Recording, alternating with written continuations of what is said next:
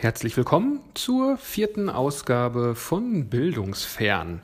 Heute ist der 19.3. und mein Name ist Marco und ich spreche als Berufsschullehrer über ja, die Bildung, insbesondere die berufliche Bildung in Zeiten der Corona-Krise.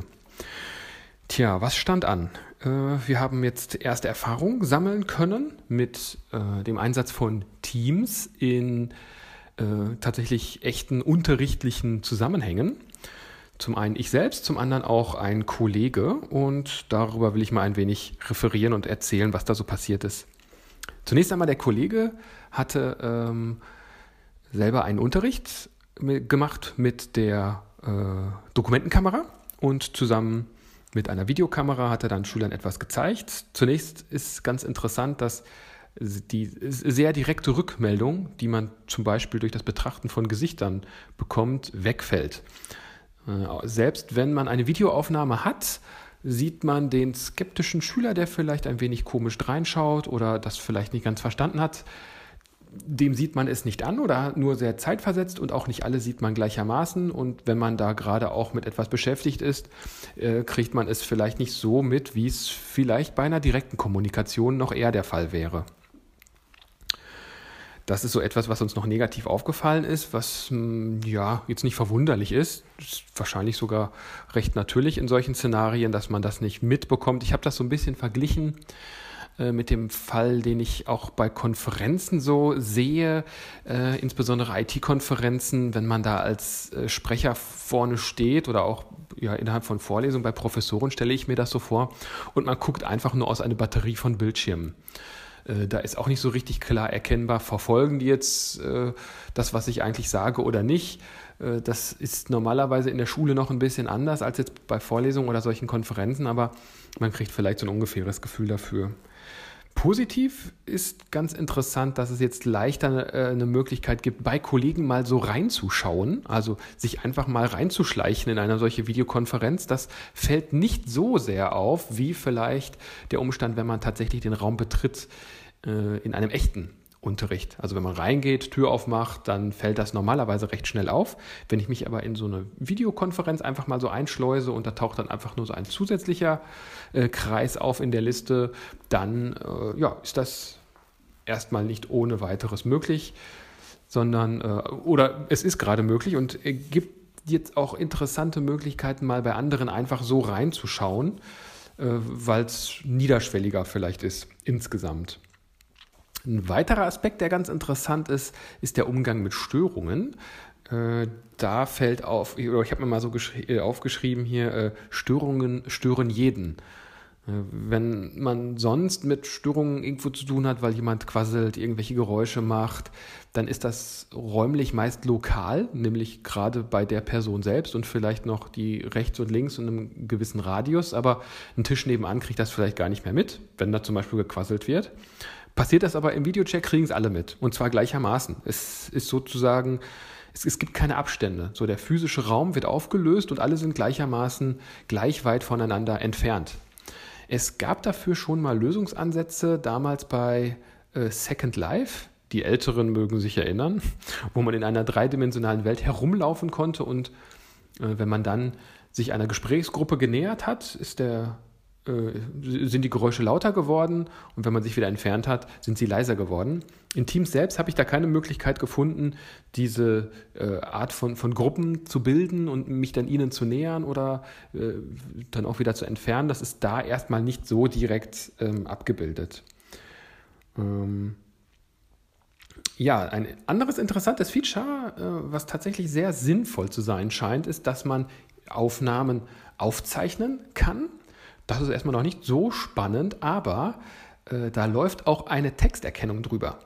Und wenn man das dann anschließend sieht, das Video, das wird in einem Dienst, der nennt sich dann Stream, ähm, abgelegt. Wenn ich das Video dann sehe, dann habe ich auf der rechten Seite noch eine Live-Übersetzung und kann sowohl im Text suchen, als auch dann gezielt zu bestimmten Stellen in dem Video hinspringen. Wenn das dann in so eine globale Suche integriert wird, dann suche ich also nicht nur in textlichen Konversationen oder in Dokumenten, sondern zusätzlich auch noch in diesen Videoaufzeichnungen. Und das könnte ich mir noch als äh, sehr, sehr interessantes Feature äh, vorstellen, was wir bisher noch gar nicht genutzt haben. Aber man sieht jetzt schon viel häufiger, dass Kollegen und Kolleginnen dort Videos publizieren und ich sehe jetzt auch viel stärker, was die so machen, was die erzählen tatsächlich in ihrem Unterricht, nicht nur in der Live-Situation, sondern auch sogar in der Nachschau. Also da werde ich mal weiterhin im Auge behalten, was sich daraus noch so ergeben wird. Ich hatte heute auch eine erste Stunde in Teams. Äh, Im Matheunterricht habe ich mit meiner Klasse mal besprochen, was thematisch dran kam. Ähm, der Matheunterricht ist tatsächlich etwas schwierig, weil er sich nicht so gut digital abbilden lässt. Man ist doch noch häufig gerne einfach dabei, etwas auf Papier aufzuzeichnen. Äh, gerade jetzt so, wenn es um komplexere mathematische Notationen äh, geht, ist man doch äh, irgendwie noch besser dabei, das ja, mit der Hand irgendwo niederzuschreiben. Ich habe jetzt hier kein Tablet mit einer Stifterkennung, was das direkt erkennen würde. Das, das wäre toll. Vor allem, wenn es auch äh, bei Schülern diese Möglichkeit gäbe.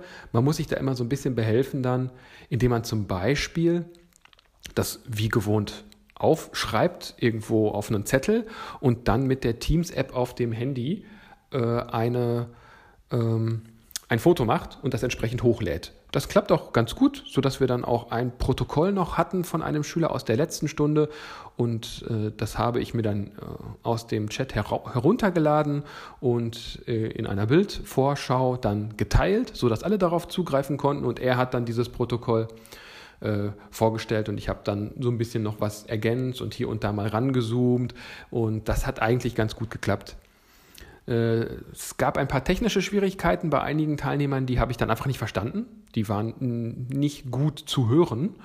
Ähm, andere waren sehr gut zu hören. Deswegen vermute ich mal, dass es an deren technische Anbindung lag. Äh, ließ sich jetzt aber in der Kürze der Zeit nicht so direkt lösen, das Problem. Wir sind dann ausgewichen auf den Chat und wenn noch Fragen waren, konnten die in diesem Chat dann beantwortet werden. Grundsätzlich war mein Redeanteil sehr groß in dieser Stunde und ähm, am Ende äh, vielleicht auch so ein bisschen unbefriedigend, weil man nicht so das Gefühl hatte, wirklich ein Gespräch zu führen, sondern es, es gab vereinzelt Fragen und ansonsten habe ich viel geredet. Äh, sonst ist das im, Unter, im Unterricht eigentlich nicht so der Fall. Ich versuche das dann eher äh, Fragen zu entwickeln. Ähm, da habe ich mich jetzt so ein bisschen zurückgesetzt gefühlt zumindest. Vielleicht muss ich das aber auch noch ein bisschen stärker forcieren. Äh, und vielleicht ist es auch so eine Erfahrung, die man am Anfang sowieso macht als Lehrer, dass man das, das Geschehen so sehr äh, an sich zieht und ähm, ungerne abgibt. Und dieses, diese Verantwortungsrückgabe muss wahrscheinlich jetzt auch so ein bisschen eintrainiert werden, indem man vielleicht auch ja, äh, Aufträge übergibt. Ich, ich, hatte jetzt hier zum Beispiel den äh, einen Schüler das Protokoll vorstellen lassen der fühlte sich, glaube ich, so ein bisschen äh, seltsam, wie immer wahrscheinlich eben auch bei solchen Veranstaltungen. Ähm, lernt man aber auch mehr oder minder gut dann damit umzugehen.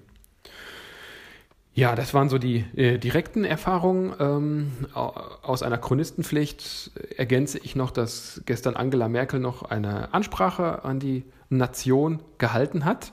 Ähm, das äh, wird aber sicherlich an anderen Stellen noch auseinandergenommen oder besprochen oder gewürdigt in irgendeiner Form. Äh, zumindest hatte ich auch das Gefühl, dass den Schülern wichtig war, auch so über die Grundumstände ein wenig äh, zu sprechen, auch was wir jetzt im Kollegium wie entschieden haben, gerade weil es auch um die Prüfungssituation ging, war das nochmal so ein kleiner Themenblock, den ich ganz an den Anfang gesetzt habe. Ähm, auch generell habe ich einmal kurz besprochen, was jetzt meine Schritte sind in, in, in dieser Sitzung, was ich machen möchte. Also kurze allgemeine Worte, dann etwas zur Prüfungssituation, zur Notenfindung, was ist jetzt mit ausgefallenen Klausuren und äh, dann am Ende noch ein, äh, ein, ein thematischer, inhaltlicher, äh, mathematischer Block.